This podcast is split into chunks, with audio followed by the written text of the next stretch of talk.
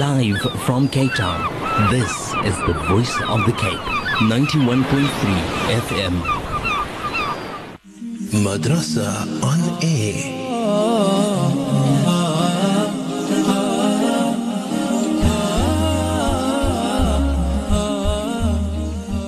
Assalamu alaikum wa rahmatullahi wa barakatuh, and welcome to your program Madrasa on Air, the Hajj edition. I'm your host Yasmina Peterson, along with Sheikh Ebrahim Abrahams in studio.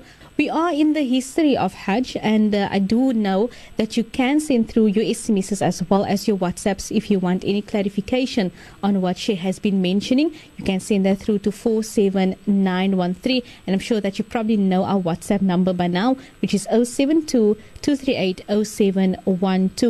To note that if you have sent through questions on Thursday and we did not cover that, we will be covering that after 3 o'clock this afternoon, inshallah. So do stay tuned for that. But for now, we are going to be doing a recap as to where Sheikh stopped on Thursday, inshallah, and then also continuing on that note. Sheikh, assalamu alaikum. Wa alaikum assalam wa rahmatullahi wa barakatuh. Sheikh, how are you doing this afternoon? Fine, alhamdulillah.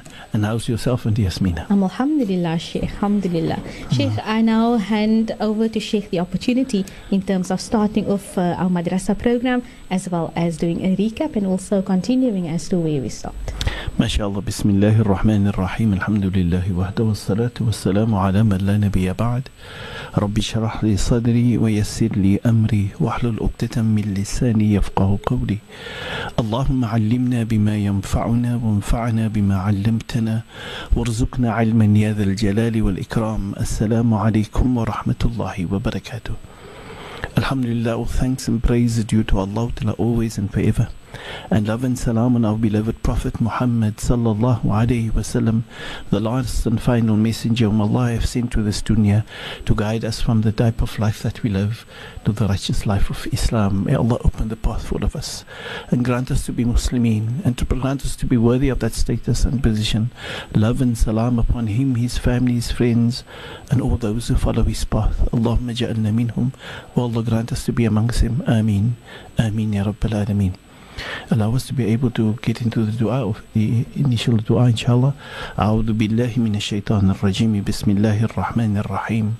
Alhamdulillahi rabbil alameen. Wal aqibatu lil muttaqin. Wal jannatu lil muwahhidin. Wala udwana illa ala adh-dhalimin. Was salatu was salamu ala ashrafil anbiya'i wal mursalin. Sayyidina wa maulana Muhammadin wa ala alihi wa ashabihi ajma'in. Rabbana zalamna anfusana fa in lam taghfir lana وترحمنا لنكونن من الخاسرين اللهم إنك عفو كريم تحب العفو فاعف عنا اللهم إنا نسألك رضاك والجنة ونعوذ بك من سخطك والنار يا عزيز يا غفار يا رب العالمين اللهم ارحم أمة محمد صلى الله عليه وسلم رحمة عامة يا رب العالمين اللهم من أراد والمسلمين بسوء فأشغلهم في أنفسهم وجعل تدبيرهم في تدميرهم يا رب العالمين اللهم اجعل لنا وللمسلمين من كل هم فرجا ومن كل ضيق مخرجا ومن كل بلاء آفية اللهم إنا نسألك العفو والعافية والمعافاة الدائمة في الدين والدنيا والآخرة والفوز بالجنة والنجاة من النار برحمتك يا عزيز يا غفار يا رب العالمين اللهم اجعل الحجاج حجهم حجا مبرورا وسعيهم سعيا مشكورا وذنبهم ذنبا مغفورا وعملهم صالحا مقبولا وتجارتهم لن تبور يا نور النور يا عالم ما في الصدور أخرجنا وإياهم من الظلمات إلى النور برحمتك يا أرحم الراحمين وصلى الله على سيدنا ومولانا محمد وعلى آله وأصحابه وبارك وسلم سبحان ربك رب العزة عما يصفون وسلام على المرسلين والحمد لله رب العالمين. الحمد لله. As for to recap what we did last week, we were busy with the history of Hajj, and we've been to the extent where we came to the moment when Nabi Ibrahim had his son. He came from Palestine all the way, and he told the wife that what he came for, and that he came to teach his son the skills of hunting. Hoping his son would be able to develop and grow and have the necessary skills to be able to be a man in the future.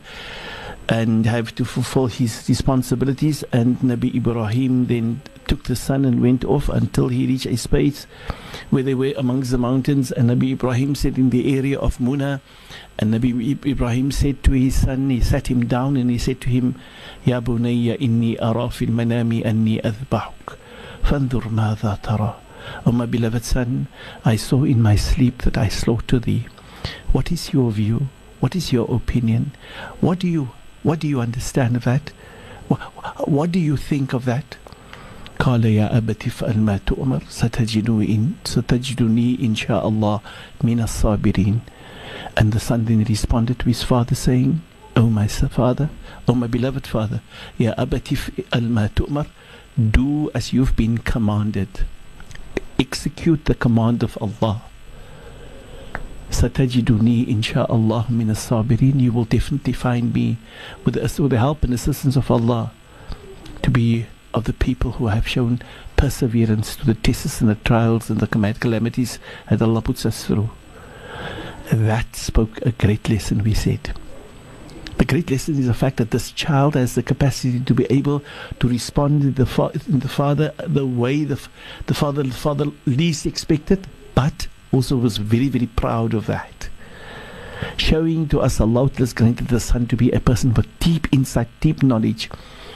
But at the same time, we deduct the greatness and the glory and the wonder of the fact that the work of this mother, who's been a single mother in the middle of the desert, away from everything, with all the obstacles that's possible that any man can meet up with, everything that's uncomfortable, and she managed to nurture that child to be a child of so much depth, intimacy, compassion, love, care, and at the same time submission to Allah and respect for his dad. Allahu Akbar. What a status, what a position this child speaks at that moment. Obviously, it both breaks the heart of the father and makes him ecstatically happy, deeply happy, deep with the fact that this child is submitting to Allah. In my pain and my worry and my concern, my son just gave me all the support that there is. Allahu Akbar. What a father, what a child. What a status.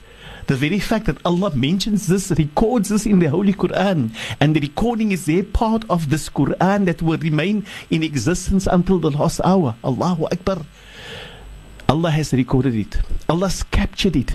Allah's put it into this Quran so that it can never ever be forgotten. Allahu Akbar. It becomes the message. Allahu Akbar. And so you and I understand the message. And then there was a discourse between dad and son. The son said, Dad, if you do not mind, tie me so that it doesn't become difficult for you to be able to slaughter me. Secondly, Dad, take off my shirt and take it to my mom and ask her for her to be passionate and to understand that I've offered myself in the course of what Allah said is you and me with Dad. And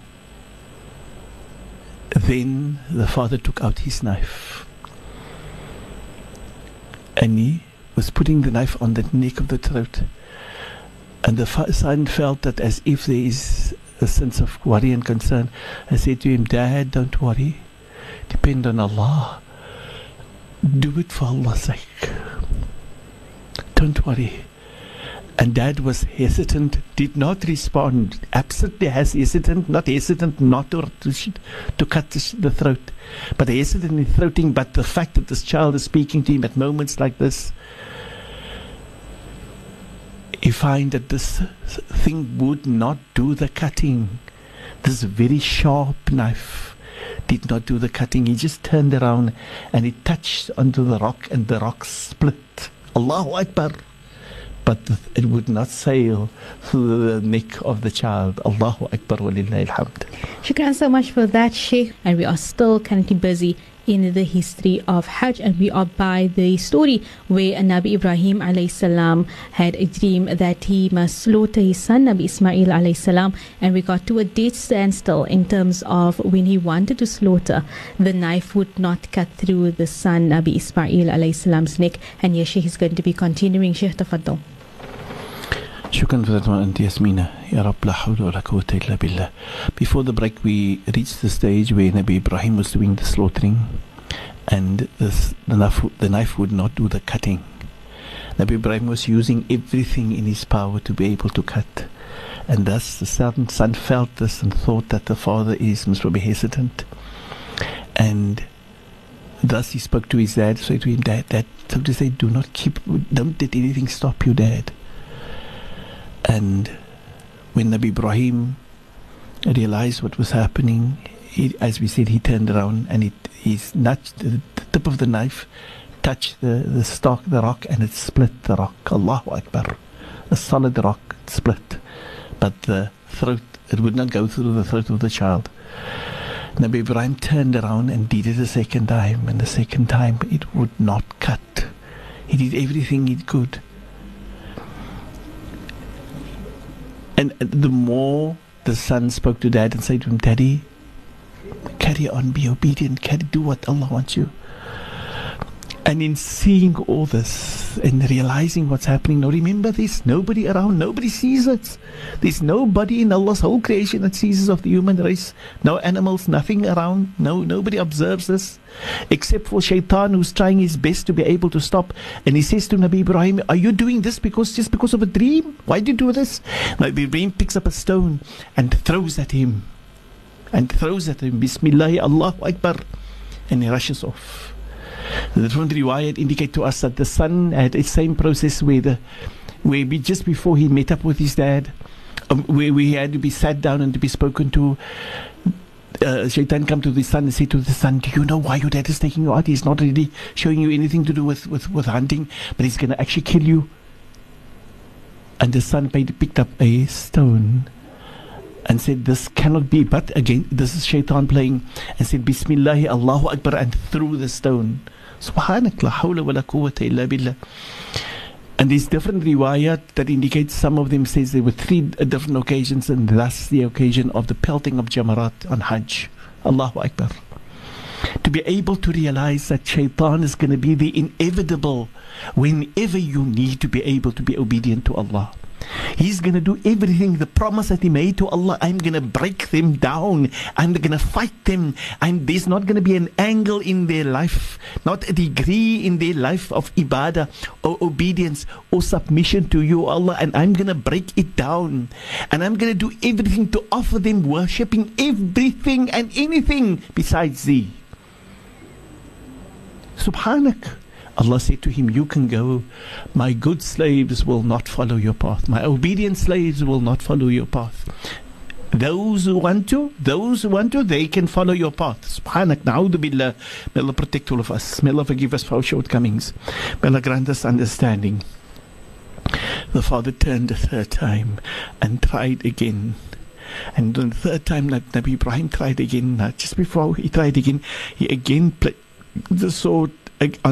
Now he was wanted to be able to see how can he actually sharpen this knife, thinking that the knife is not sharp, but instead the touching of the blade to the rock that he wanted to made the rock break furthermore. Allahu Akbar. Which meant it was so absolutely sharp that it had the capacity to even split the rock. And here Nabi Ibrahim was now ready to cut, and this time with pure intentions, and he did everything, commitment to be able to see that he be obedient to Allah, that it's not disobedience, and he tried again. But the solid, the sharp, excessively sharp knife would not pierce through the thin and gentle and soft skin of this child, would not go through there, but the permission of Allah. Now, as we've said, nobody was in sight, nobody sees us except for Allah, except for the Malaika. And when the Malaika saw this, they shouted to Allah, they screamed to Allah, they begged Allah, oh Allah, Ibrahim has submitted to your command, and his son Ismail have submitted, be merciful upon them. They saw this, and the passion, that the love that they have for obedience to Allah. They cry to Allah, give them something in replacement, replace for them, O Allah, what is better or great or from your side. And Allah Ta'ala chose when Nabi Ibrahim did the third time, and the calling of the malaikas at the back, and they don't even hear it, but Allah records in the Quran as to how the malaika in the samawat, the billions of them, is in vision of all this, realize the submission of Allah. So when you and I submit to Allah, there's not a moment that the malaika is not aware of our obedience. And when you are, and I are ready to want to be obedient to Allah, to go the extra mile, to want to submit, and to find it how difficult it may be, or sometimes uncomfortable and unbearable it is, to be able to fulfill the cause of Allah, to withstand the power against shaitan for the sake of Allah, and carry out and be obedient to do it, then the malaika pleads to Allah and begs of Allah for successes for you and me. And that's what happened.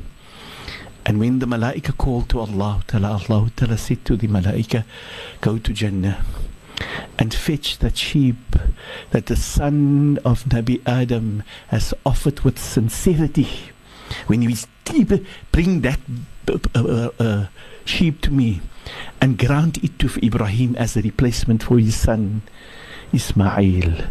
And so when Nabi Ibrahim turned around, he heard something at the back of him, the calling of a sheep, and he saw the Malik standing with the sheep next to him, and they offered him, and they said to him, this is in replacement for what Allah has granted you as to your submission, to be able, the fact that you were ready to carry out, you even went as far calling to Allah for the love of a child.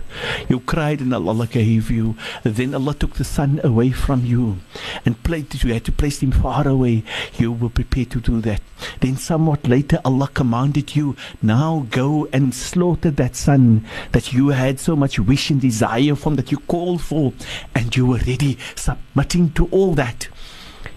But this son we've nurtured, we've reared in the cradle and on the lap of a mother with so much iman and taqwa and yaqeen and tawakkul in Allah, that she nurtured him to become another Nabi, to follow into your footsteps and to be submissive to your cause, O Ibrahim.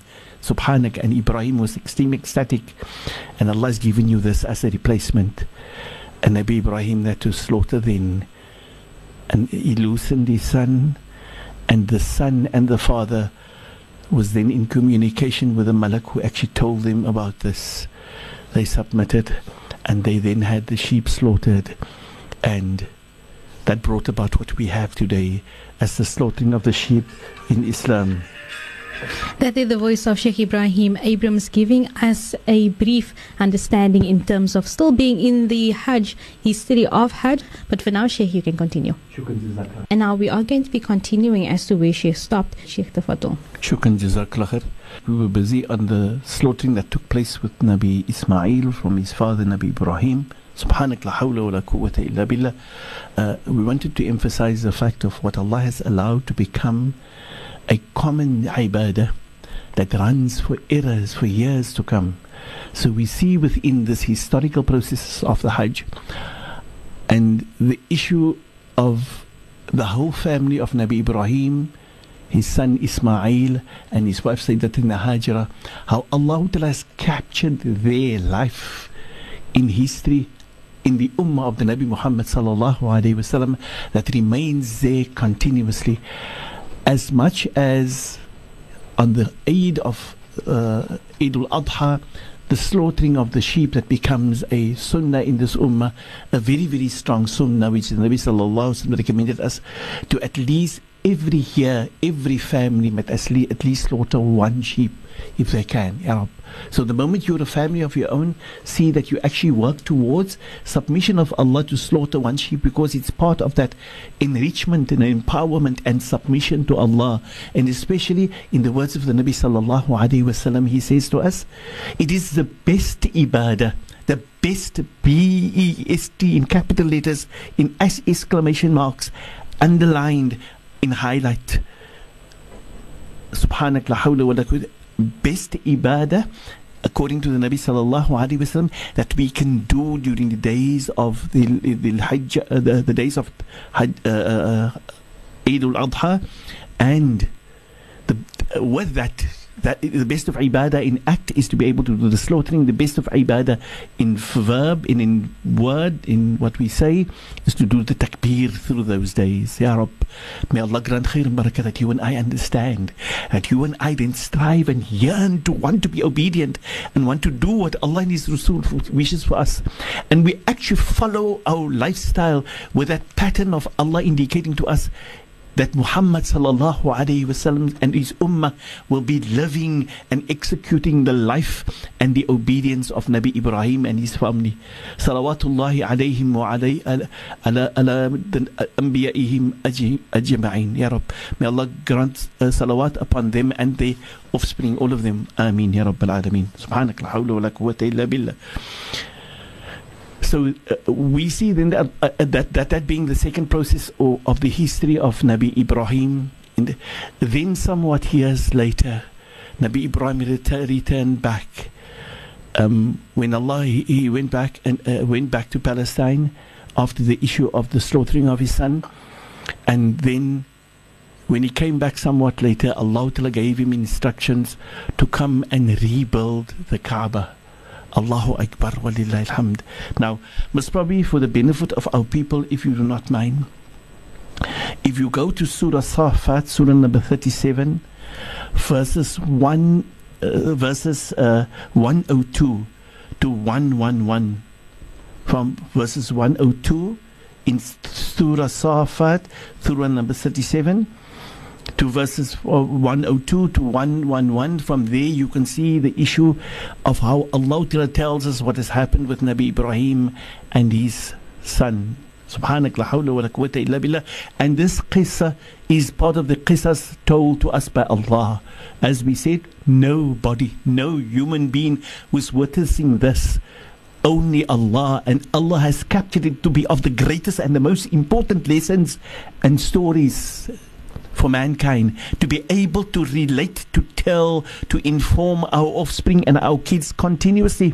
Let us as dads and moms know this is part of the night stories that we need to prepare our children at night when they need to sleep, that these things can play in their life and play in their lifestyles and in their minds and in their makeups, in developing them to be also one to be of those who follow the Sunnah Tariqah of Nabi Ibrahim alayhi salatu wasalam. May Allah grant khair and barakah to all of us, right? So we now go to the process of where Allah has given the instruction to Nabi Ibrahim, and this then happened. Nabi Ibrahim has to return, and Allah puts in charge for Nabi Ibrahim a foreman, and this foreman is Jibreel alayhi salatu wasalam, who does everything. Almost probably, if the person is more known to the understanding of what happens on the building trade, the clerk of works is Jibreel alayhi salatu wassalam. The foreman, and he's the foreman, and the person who's the builder is Nabi Ibrahim alayhi salatu wassalam, and his assistant is his son Nabi Ismail. So Allah allows them to be able to do this process. The scaffolding has been supplied by Allah to do this job, to be able to build a structure bigger than what there is everywhere else around the world at that moment. A house that's going to be called the house of Allah, Baytullah. Subhanak la hawla wa la quwwata illa billah. A place which Allah is going to be granted, that it may be able to be relevant and to be pertinent until the last hour for humanity on this earth, where the human beings will have the right to come forth and from every corner of this world to come and make tawaf around it in submission to Allah. And each and every prophet was ordered to do so, and each and every one of them fulfilled the processes of having to be able to perform that tawaf. Subhanak la hawla wa la quwwata illa billah. And here the ummah of the Nabi sallallahu alaihi wasallam has been called by Allah to be also do the status, to do this ibadah. So when Nabi Ibrahim then had to build this Kaaba, he built it. His son, as we said, is the person that assisted him, and the two of them built the Kaaba. Nabi Ibrahim was the builder, Jibreel was the one who instructed Nabi Ibrahim what to do, and Nabi Ibrahim did as that. Now, most probably it's good to know for us that Nabi Ibrahim was a builder, Nabi Nuh was a carpenter. Subhanallah, it tells us to be skilled, developed is a healthy, strong Islamic process that Islam wants for all of us. The idea of many of us wanting to sit in offices and wanting to sit with knowledge and books and do things and works on the computer is not as sacred in the sight of Allah as the fact that a person works with his hands and works with his body and uses the skills. And we see this with Nabi Ibrahim, we see it with Nabi Ismail, we see this with Nabi Nuh, and so many of the other Anbiya, what role they had to play. Subhanak la hawla wa la quwwata illa billah. And so each and every, we saw Nabi Yusuf for that matter, that became the minister of social welfare to the public, to the community. And so to play any benefit for the benefit of humanity is a healthy act, and it's a strong sunnah. And don't ever dream that no, I'm only a plumber, or I'm only a builder, or I'm only an electrician, or everything that you do for the sake of Allah, as long as you have your intentions, your niyyah pure, that whatever you do for the sake of Allah. It's not for anything wrong that you do it, but so you can do it in offices, so you can do it in the computers. Is as long as we do our things for Allah Ta'ala's sake, Allah puts barakah into it, and Allah Ta'ala knows what's in our heart. And this is what Allah wanted to teach us through the process of what happened. And so Allah Ta'ala allowed Nabi Ibrahim to build the Kaaba, and the scaffolding, as I said, Allah Ta'ala supplied it. You know what the scaffolding was? The scaffolding became known as Maqam Ibrahim, the stone that was sent to Nabi Ibrahim to stand on. And when he stand on that stone, he actually consolidated his feet so firm, and this stone would move to where the need is. Must he move to the right, to the left, must he move up, or must he move down? That the stone, Allah put that in the quality, the thoughts and the dreams of Nabi Ibrahim in his mind would walk hand in hand with the stone in its movement. And you and I today have got the press buttons of the shafts, and the lifts that's moving up and down in the world, isn't it? Subhanak la hawla wa la quwwata illa billah. Now, if these are created by you and the human being and our small minds, which has got no power, what then He who created all shafts? The shaft is the heavens and the skies. He who created the lifts, that is Subhanak la Malaika, that travels right through the distance of 500,000 million kilometers, or light years, not kilometers. Allahu Akbar.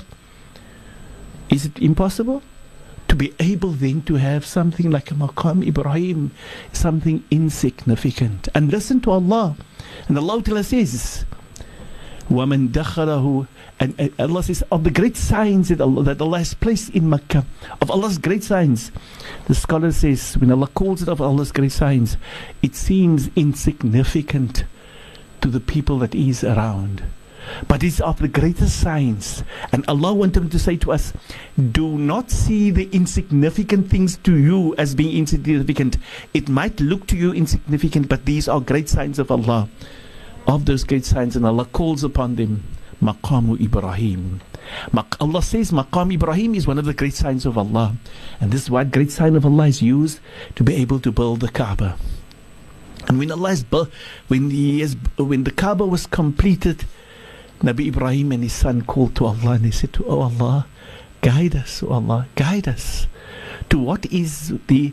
This is the Kaaba, we understand. You asked us to build it, we build it. Guide us and show us the method of having to fulfill the tawaf, to keep that relationship with you, and to be able to fulfill all the ibadat of Hajj. Instruct and show us and guide us to that. Subhanak. And Allah instructed them, and Allah showed them. Then thereafter, Allah Ta'ala invited asked Nabi Ibrahim, go forward. Ibrahim, go forward and invite humanity to come and perform the Hajj.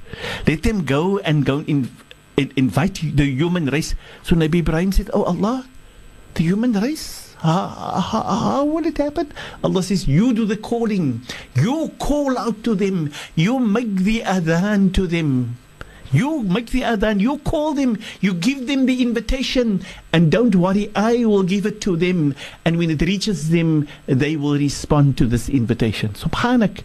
And Nabi Ibrahim went onto the mountain path, and he went to give the invitation. And Allah says to us in the Holy Quran, وَأَذِّن فِي النَّاسِ بِالْحَجِّ. O Ibrahim, go and invite humanity, the human race, all of them, each and every one of them, Muslim and every other religion, invite all of them. وَأَذِّن فِي النَّاسِ بِالْحَجِّ يَأْتُوكَ رِجَالًا. Man will come. وَعَلَى ضَامِرِ, عَلَى كُلِّ ضَامِرٍ, using every form of vehicle that there is. يَأْتِينَ مِنْ كُلِّ فَجٍّ عَمِيقٍ. They will come from distant valleys and far off lands. لِيَشْهَدُوا مَنَافِعَ لَكُمْ, to witness your great favor upon, the favor of Allah upon them. وَيَذْكُرِ اسْمَ اللَّهِ, and to remember Allah in those great times. May Allah open the path for all our Hajjaj, inshaAllah. Ameen. Sheikh, tafaddal. Alhamdulillah, we were mentioning what Allah said to Nabi Ibrahim, and Allah said, وَأَذِّن فِي النَّاسِ بِالْحَجِّ. O Ibrahim, invite mankind to the Hajj. And we said how Nabi Ibrahim responded, and Allah granted Nabi Ibrahim to do the act, and Allah then allowed to reach the process of all of us, those people who are Muslim of the Ummah of the Nabi Muhammad sallallahu alaihi wasallam today. And we find that the Hajj has been something that people carry out onto. And thus we said that these issues of how we understand that Allah has put the history of Hajj in the Quran for us to understand, and so that we can realize the quality and the value of this ibadah. And the rules and the regulation is in the Quran, and even the aspect of the historical process, so that you can understand and appreciate that ibadah if you and I fulfill it. And Allah said to Nabi Ibrahim and gave him the responsibility to make the calling, to make the calling for humanity, to give the invitation to humanity. And he said, but how will it reach them? Allah says, you do it, and we will allow it to reach them. Subhanak la hawla wa la quwwata illa billah. And Nabi Ibrahim did it, went onto the mountain path and called upon to humanity to come and perform the Hajj, and Allah allowed it to happen. And up till now today, alhamdulillah, there is a time when millions attend performing the Hajj from everywhere around the world. And Allah says, يَأْتُوكَ رِجَالًا وَعَلَى كُلِّ ضَامِرٍ. When mankind will come from every angle to this earth, they will use all the different forms of vehicles that there is. Min kulli fajjin amik, from every distant corner of this world, in the deep valleys and the high mountain paths, from every angle, there will be a Muslim submitting to Allah, ready to want to be able to worship Allah from everywhere. Allahu Akbar. Min kulli fajjin amik. And then Allah says the reason and the purpose that Allah puts there. Here Allah says, the scholar says, Allah puts the purpose down for Hajj, and so that the people that goes for Hajj understand لِيَشْهَدُوا مَنَافِعَ لَهُمْ, that they may be able to witness how fortunate they are. They may be able to witness with their own common sense, using their own minds, and see with their own eyes and their own ears, see how fortunate and how rich they are, and how much has Allah honored and revered them and selected them and given them so much of what He has of this dunya. Allahu Akbar. لِيَشْهَدُوا مَنَافِعَ لَهُمْ وَيَذْكُرِ اسْمَ اللَّهِ فِي أَيَّامٍ مَعْلُومَاتٍ عَلَى مَا رَزَقَهُمْ مِنْ بَهِيمَةِ الْأَنْعَامِ. Subhanak. And Allah says that they may be able to witness the favor, and at the same time that they may be able to establish a strong, intimate link with themselves and their Lord in severe and strong relationship, as what we call intensive dhikrullah. Subhanak la hawla wa la quwwata illa billah. وَيَذْكُرِ اسْمَ اللَّهِ فِي أَيَّامٍ مَعْلُومَاتٍ, in those wonderful days of Hajj, عَلَى مَا رَزَقَهُمْ, as to the things that Allah has granted them, min bahimatil an'am, of the animals that Allah granted them to be able to use to slaughter. Here again, another encouragement of Allah on the Hajj, wanting to say to the people that goes to Hajj, see that you slaughter, use of your wealth to want to slaughter for Allah's sake. A dam or a hadi, or even something for Allah's sake, if there's not anything that you have done that's wrong, if we've been no submissive to Allah, and just somebody, so make it a wish and a strong desire that we want to slaughter. وَيَذْكُرِ اسْمَ اللَّهِ عَلَى مَا رَزَقَهُمْ مِنْ بَهِيمَةِ الْأَنْعَامِ. And then Allah says فَكُلُوا مِنْهَا, and see that you eat of it. وَأَطْعِمُوا الْبَائِسَ الْفَقِيرِ, and that you also feed to the poor and the needy that's in the sacred place of Hajj at that time. Ya Rabb, may Allah grant khair and barakah to all of us. May Allah grant us understanding. May Allah open the path for all of us. And this Allah has granted to us is for us to be able to execute Allah to this ibadat and carry it out for the sake of Allah, so that you and I can be granted the great glory and honor of Allah Ta'ala. Subhanak, may Allah grant khair and barakat all of us. Grant us to be of those people who want to be obedient, who want to carry out and want to do what is best for us from Allah Ta'ala's side, so that you and I can actually do this ibadah of Hajj to the best of our abilities. So we come to the moment where we indicated to you that the fact of the slaughtering happened via Nabi Ibrahim. But Allah also shows us the slaughtering from the side of the Hajj, as to how Nabi Ibrahim had to build this Kaaba, and how Allah connected the slaughtering and the pelting of Jamarat, and the side between Safa and Marwa, and the Tawaf at the Kaaba, connected them all together under the banner called the Hajj and the Ibadat of Hajj. Subhanak la hawla wa la quwwata illa billah. How fortunate when we look. Our life on Hajj is a replica of the action of Nabi Ibrahim والسلام, his son Ismail, and his wife Hajra. May Allah's mercy descend upon all them, and grant us to be those who want to follow in their footsteps, and that we need to become proud for them they are, and take the wonderful lessons of what they've left behind, so that you and I can come back from our Hajj, that we can be strong enough to want to live their life when we return. Subhanak la hawla wa la quwwata illa billah. So that brings us to the end of the basic understanding of the history of Hajj. I need to take us to another step that comes after this, the step of how does that touch, the history of Hajj touch the life of our ummah, our Nabi Muhammad sallallahu alayhi wa sallam. May Allah open the path for all of us and grant us to be able to go onto that path as far as soon as we probably can go to that extent, inshaAllah. Shukran so much for that, Sheikh, the voice there of Sheikh Ebrahim Abrahams. And this is, of course, the time in which we are going to be paying some attention to some of your questions that has come through. However, before we continue in terms of our next segment being how does the history of Hajj impact the lifestyle of our Prophet Muhammad sallallahu alaihi wasallam, we will be looking at those questions who came through on Thursday, which was the 3rd of August, and the questions that came through via SMS as well as via WhatsApp. Now, the first question that came through on Thursday, in which we did not mention, Sheikh, and it says here from the number 080875, what is the situation when a person has committed zina and then wants to go for Hajj? Alhamdulillah wahda wa salatu wa salamu ala man la nabiyya ba'da, astaghfirullah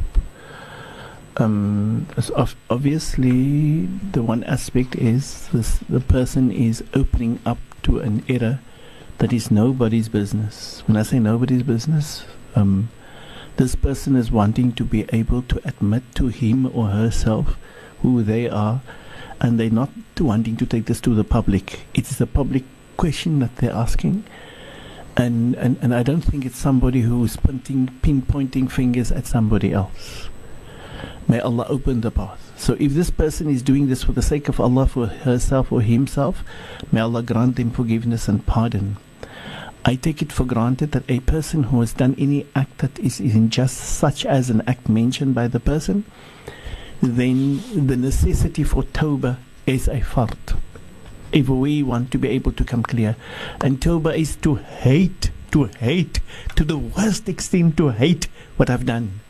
And to feel so bad about it, to feel excessively bad, and I feel I'm the worst of people. To feel bad for what I've done, and then to ask Allah to pardon. And Allah says in the Holy Quran, "Qul ya ibadiya alladhina asrafu ala anfusihim." Muhammad sallallahu alaihi wasallam, please tell them, "O my slaves, those who've harmed yourselves to the worst extent, billion times worse than that what we've just mentioned right now, who've done the worst of zina, the worst of riba, the worst of disobedience, the worst of everything. La taqnatu min rahmatillah. Don't give up hope to the mercy of Allah. Allah is merciful and Allah can forgive. Allah's prepared and want to forgive. Allah wants to offer forgiveness, especially for that person who can blame nobody but blame themselves. In Allah yaghfiru dhunuba jami'a. Allah forgives every sin." From the other angle, if any person goes for Hajj and has done anything, and I was probably just want to be able to bring it to our minds, please, as I've said at the beginning, let us not be of those who want to judge others, because the judgment must be held against you and me. So you can never ever be a judge. You're not worthy of a judge. So if you have asked the question to want to judge and keep it against others, please take it back immediately and make repentance. Your sin is greater than that person, because you want to be the judge and only Allah is the judge. Do you want to take Allah's job? Do you want to take the job of your Lord Allah? It is not your job. Don't judge, please. You are in greater sin than that person who's done all the riba, who's done all the bidah, who's done all the fornication. And you want to judge that person? Your Lord is prepared to forgive them. Do you think you can be better than your Lord? Do you think you can decide for your Lord? Do you think you want to please? Take it immediately back. Hate to know that you've asked the question in that sense. Hate to know it. Hate to know that you've been the one to judge others. That you are the sinner. That you, in your very, very fact that you're judging, you're doing the work of your Lord. You want to take His right. You are making shirk. You're almost making kufr. Don't go there. Don't judge, please. Beg Allah rather to forgive everybody else, so that Allah can find mercy to forgive you and me. Let us not be of those who wants to ask the questions to keep it against other people. For you and I, in the words of our Nabi, your Nabi and mine, he sallallahu alayhi wa sallam says, "Qulubna Adam khatta." Every child of Adam, your peer, your mufti, your sheikh, your maulana, your great personality, your scholars you think wonderful of, they are all great sinners of Allah. They slaves which are sinners. They have all weaknesses and faults and errors. Subhanak, you and me. وَخَيْرُ الْخَطَّاءِ التَّوَّابُونَ. But the best of those sinners are those people who can come back to Allah. And that not I, neither you will know. Who says to you the person that you speak of or think of has not turned to Allah for pardon many years ago, while you are still judging them, looking on them, and Allah sent their slate clean long ago? Because Allah will find many ways in love of this ummah to want to pardon them, even they've been the worst of sinners. Let's not look around. Let's not try and find the faults of errors of others, but look in ourselves. See within ourselves. Do introspection. For introspection, don't give me chance to look at others. And be truthful when you do that. Don't ever judge you on yourself on the basis of this person and that person, because then you're turning your back onto yourself and you judge your bad deeds as good deeds, and you think you're an angelic devil. You're an energetic devil. You're most probably stronger devilish than the devil, but you think yourself as an angel. Na'udhu billah. May Allah protect all of us. None of us can become malaika, but none of us is shaitan himself, except for those who are ready to want to judge other people. Allah Ta'ala is ready, no matter what sin anybody has done. The day he goes for Hajj, the only guarantee that there is on the Hajj is the words of Allah Ta'ala for the Malaika, that Allah Ta'ala said on the day of Arafah to the Nabi Sallallahu Alaihi Wasallam, when Allah Ta'ala says, Afidu ibadi maghfuran lakum waliman istaghfartum. Tell my slaves, inform them, all the hujjaj that's been there ever since the time of the Nabi Sallallahu Alaihi Wasallam. Afidu, afada yufidu, ibadi, go, O my slaves. Maghfuran lakum, I've pardoned you in totality. I've given you a complete clear slate. Waliman istaghfartum, if you ask pardon on behalf of anybody else, if you ask Allah to forgive every other weak person, any other slave of Allah, I have forgiven each and every one of them as well. So Ya Rab, la hawla wa la quwwata illa billah. If that is Allah, are we ready to want to judge, to want to be the judges of other people? May Allah protect, may Allah open the path for all of us, inshaAllah. Shukran so much for that, for answering that question, Sheikh. But now we are heading over to some of the other questions that has come through via our WhatsApp. And it says here, Assalamu alaikum, Sheikh. If you go for Umrah with the intention of paying your debt when you return and they do so, will that be acceptable? MashaAllah, Alhamdulillah. First and foremost, I must say, Alhamdulillah, if a person has an intention and a good intention, may Allah accept your good intentions. But we must also understand Islam speaks to us not about good intentions. Good intentions is always positive when it's been followed up by positive actions. So you cannot have a good intention and the action is not positive. So what is a non-positive action? You have a debt that you owe somebody and you want to have a good intention of having to pay the person afterwards. What if you die? So what happens to your intention? Do you think Allah is going to accept your intention then? No.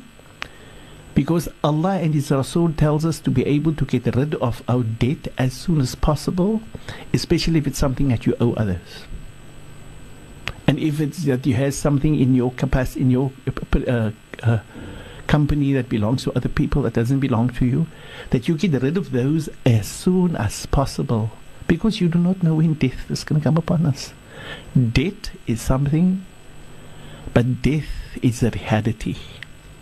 And if we do not prepare ourselves for the reality, then we haven't prepared ourselves for the processes of the Umrah or the Hajj. So the understanding of having a good intention, and it doesn't work in cooperation with what comes from Allah and His Rasul, then you can have a million good intentions. That's not going to be accepted. May Allah forgive us for all that. Good intentions, if it's followed up by righteous actions, actions that is pertinent to it, that fits it perfectly well. But you can't have a good intention, inshallah, one day I'm going to pay the person and I enjoy life and I go for luxuries and for picnics and I go for traveling in the world, but I owe people. That is not a good intention. That is a weak, very, very weak intention. A good intention is which has positive actions to it. And the action in this case is that the debt must be seen to prior to have that good intention. May Allah open the path, inshallah. Shukran so much, Sheikh. Those are the questions that came through on Thursday already, the 3rd of August, in which we have covered. And now on to the ones that has come through today on our WhatsApp number. It says, Ya Salam, Imam, I know that Sheikh was speaking about Qurban, but can you akika for a man that's 21? Because we were never by the means when he was a child. Shukran.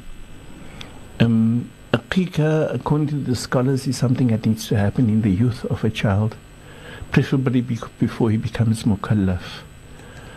But you can slaughter and you can actually have a qurban for him. If you didn't have a akika for him, have the qurban, because he has gone over the age of mukallaf already. Shukran Sheikh. And then a question that has come through, and this person is asking on behalf of someone else. This is here, Assalamu alaikum, hope you're well. She wants to know, her husband is very sick. In case he passed on before her leaving for Hajj now, can she still go, or is it wajib to sit her Ida period? Is it a farad or a sunnah? Okay, I hear that a sister's asking, and the person said, I'm asking on behalf of somebody else. She's asking the question of what needs to happen with the Idda period. Can I go for Hajj, or shall I wait for the Idda when it's happened, when the person has passed on here?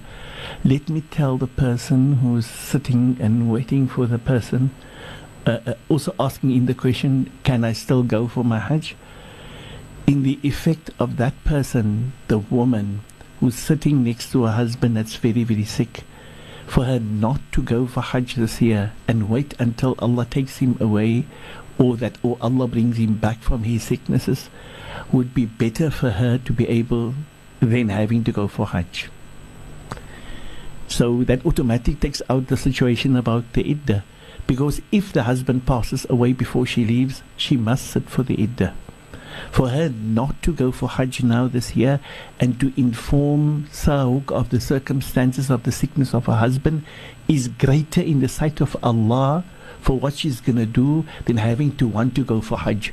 Because Hajj is not a necessity when there is a calling and a need, such as a partner and a husband who's in need. Because the entry for your Jannah is the satisfaction of your husband, to allow your time and your effort and your commitment.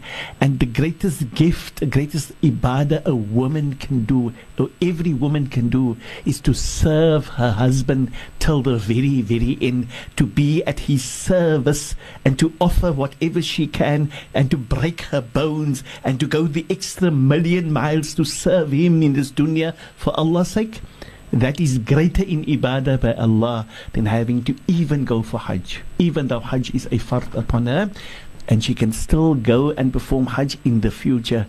And she needs to inform Sahuk of the circumstances, so she said, if Allah grants her that she comes back next year, that she needs to be part of the Hujjaj for next year, inshallah. But she needs to do that ASAP, because she doesn't know what the circumstances hold. It might be that Allah brings her husband back from that very sickness and make him a healthy person to be able to be on her side for Hajj next year, inshallah. Ameen on that. And then another question that has come through says, Assalam to all. What will happen if I don't ask forgiveness from those that I've spoken ill about? I think the person asks the question and gives the answer. If I don't ask forgiveness to the people which I've spoken ill about, I know I've spoken ill about them. Nobody else can forgive me. It's them I spoke about. So I need to go to them. I cannot go to others. I can ask Allah to plant coolness in the heart, to pardon me when I go to them and ask them forgiveness. I can beg Allah. I need to go to Allah first and beg Allah to put in their heart that sins, but not to go there with expectation. But I need to go to none other. Not to their mums, not to their children, not to their family members, but to go to the person that's spoken ill of and beg of the person and say to the person how bad I feel for what I've done, and how bad I feel, how low I've sunk to become of those bad people to speak ill of you, whilst I must probably are worse than you. So please, I beg your forgiveness, for I want Allah to forgive me. Right? So it's a necessity that I must go to that person and say to that person, I've spoken ill about you, I've lied behind your back, I've spoken ill, I've spoken things about you which was not true, I've done it, and I'm a sinner, and I've been deep with the process of shaitan, but I want to come back to the path of Allah, and without your forgiveness I cannot get there. Please make space for me for the forgiveness of Allah, please. May Allah open the path for all of us. Shukran so much, Sheikh. And another question that has come through. Salam, Sheikh. Is it a sin if one didn't do Aqiqah for one's children before they become Mukallaf? And if so, then how does one rectify the situation? Shukran. If we haven't done the Aqiqah for the children before they become Mukallaf, then see that we actually slaughter for each and every one of them in the form of Qurban ASAP. Shukran, Sheikh. And then another one that has come through, it says, Assalam, is it haram to host a high tea to use the money to go for Hajj or for Umrah? It's a fundraiser. No fundraisers is haram in doing it for purposes of Hajj or Ibadah. Like in any business that you do, as long as you do it for the sake of Allah and you do everything correctly, please see that we don't give a high tea or a eat and treat and then we have the music at play and haram singing and wrong dancing and people dressed with kufr and wrongful things and expect to be able to have barakah in it for somebody who wants to go for Hajj. Please rectify the processes. Remember, this is an ibadah of a high standard. The highest standard of ibadat is Hajj. So the things that you want to, everything that you want to put one side, so you can't have a band and music and facade of women and facade of people with wrong. Don't expect positivity to come from there. May Allah protect. May Allah grant us to be able to recognize when we do things and we do it in the proper way so that there's nothing wrong. Business, even in a high form of a high tea, if everything is halal, is accepted by Allah Ta'ala. Shukran, Sheikh. And then from another listener that forward through the question on WhatsApp, it says, Assalamu alaikum, Sheikh, if I should go for Umrah or Hajj, but I still owe the bank a home loan, will my Hajj be accepted? Shukran in advance. The acceptance of Hajj doesn't come from a person like me who speaks with you here. The acceptance of Hajj comes from Allah. And the way we need to be able to go about is find out what is Allah expected for me to do. Because not me in any other sheikh or maulana or mufti or peer can tell to you whether your Hajj will be accepted or not. Acceptance comes from Allah. And acceptance happens only when it is in submission to what Allah and His Rasul expects of us, right? So your duty for having to find out what is it that Allah wants for me and having to see that I do it in that accordance will grant us to have our Hajj being accepted by Allah Ta'ala. May Allah grant acceptance for the Hujjaj and all those who have gone for Hajj, inshaAllah. But when it comes to having to owe things, to see that you get rid of your banking rid of the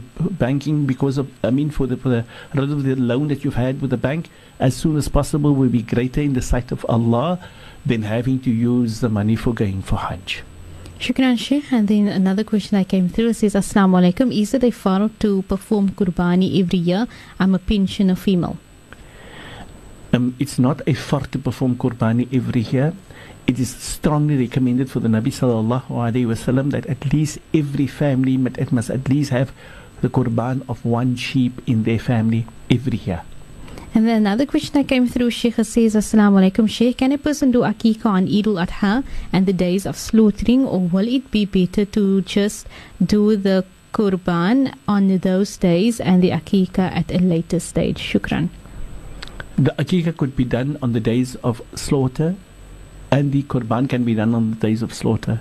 But on the days of slaughtering, it's only the slaughtering that is the greatest ibadah at that time. So if we think of wanting to do great ibadah in that time and would have maximum value in the sight of Allah, then we slaughter for the sake of Allah in the days of slaughtering better than having to do the akika in those days, because you've got the whole year to do akika through. Shukran, Sheikh. And then the last question that has come through on our WhatsApp number, it says, Salam, Sheikh, I have 4 sons who has passed the mukallaf stage. Can I qurban one sheep and niya for all of them, or must I qurban one sheep for each one? When it comes to aqiqah, in the words of the Nabi sallallahu alaihi wasallam, we need to offer 2 sheep for every boy that we need to slaughter. Sheep needs to be slaughtered for every son that needs to be that for the aqiqah purpose. If it did not happen and you feel you want to do, then because of poverty, you're in poverty and you cannot then slaughter one sheep because you can. But at least try to slaughter one sheep every year and ask Allah to accept it and have it slaughtered on their names. It'd be better than having to slaughter one sheep and just say, because I cannot afford now. You cannot afford now, you might afford in the future, inshaAllah. May Allah give khair and barakah to all of us. Alhamdulillah, we have come to the end of our Q&A session here on the Hajj program being Madrasa on Air. And now we are going to be heading on to another topic and that is in terms of how does the Hajj, the history of Hajj, impact on the lifestyle of our Prophet Muhammad sallallahu alaihi wasallam. And yeah, I'm going to be giving over to Sheikh just to do a brief introduction before we break for the waqt of Asr, inshallah. Sheikh, tafaddal. Shukran, jazakallah khair for that one, Auntie Yasmina. We now, as Auntie Yasmina has introduced it, the introduction of the effect of the life of our Nabi sallallahu alaihi wasallam in relationship to the Hajj. Now, this is all part of the history of the Hajj that we need to understand. Our Nabi sallallahu alaihi wasallam had a great-grandfather by the name of Hashim, and Hashim was one of the leaders of the Quraysh tribes. They were what is known to be the Sada, the people, the great personality who's been the princess in that time of the Quraysh, who led the people. And he was a wonderful person with good character. The people loved him, beautiful behavior and mannerism. They loved him for the person that he is. Hashim, he was the great-grandfather of the Nabi sallallahu alaihi wasallam. And Hashim traveled off to business in Syria. And he then left Makkah, and he went off and he got to the place called Yathrib. And there in Yathrib he had some friends and people that he knew in business, and he went to them. And he then got there, and when he got there, he managed to get married to one of their daughters. So he got married to one of their daughters with the intention to carry on his journey to go into Syria. And then when after coming back from Syria, he intends to take the bride of him off to Makkah, where the bride will be there with him in Makkah. But it so happened that Hashim travelled off from Yathrib after he has been to Yathrib, got married to one of their daughters there, stayed there for a few days and interacted with his wife, and then left off to Syria. And in Syria, inna lillahi wa inna ilayhi raji'un, Hashim passed on, the Nabi sallallahu alayhi wasallam's great-grandfather. And then when Hashim passed on, after some time, after some years, the news went around that the fact is that Hashim got married, because the people on the caravan that was with Hashim informed the leaders of Quraysh that their brother Hashim got married in Yathrib. And then one of the brothers of Hashim, Muttalib, went to Yathrib to find out more about the bride. And then when, in his quest to be able to come to know more about what happened to the bride, and this is his brother's wife and what happened to her, he came to find that she became pregnant, she gave birth, and there was a little boy that was born. And then Muttalib made it his duty to be able to visit them constantly. And he then built a relationship with himself, between himself as representative of Quraysh and the family that Hashim got married to. And he made it a constant relationship with them and made them understand that this child that was born, this child ought to be one of the leaders of Quraysh, because he is a Qurayshi, he comes from, his father is a Qurayshi, his father is one of the Sa'd of Quraysh, so obviously he, as he develops in life, needs to become part of them. And he then requested of the mother and the child to come over to Makkah. And they did not manage to give the agreement of the mother to go, or the mother did not accept to go. She stayed on, and she gave permission for them to take the child after some years as he grew up. That child, when he was born, she named him Shaybatul Hamd. Now, Shaybatul Hamd, the reason why she named him Shaybatul Hamd is she saw when he was born the day there was a streak of grey hair in his head. Amongst the hair, there was a streak of grey hair. And she called it Shaybatul Hamd, the greyness of gratitude and thanks to Allah. Allahu Akbar, that's what she said, and what she gave the name of this child. And this child got used to Muttalib and interacted with Muttalib as ever, whenever he as the uncle used to come and visit, and had to have an interaction with him, until there came the day that they gave permission to Muttalib to able to take Shaybatul Hamd with him. And that day when he took Shaybatul Hamd with him and they travelled off to Makkah, and they brought him into Makkah, he was a young boy, youngster, but he's got no relatives or relationship with any of the rest of the relatives that there is, his cousins, his nephews, his nieces, his uncles and aunts and people of that nature. There wasn't a relationship with him, so he had only this relationship with Muttalib, and he kept very, very close to Muttalib, and wherever Muttalib moved, he used to move.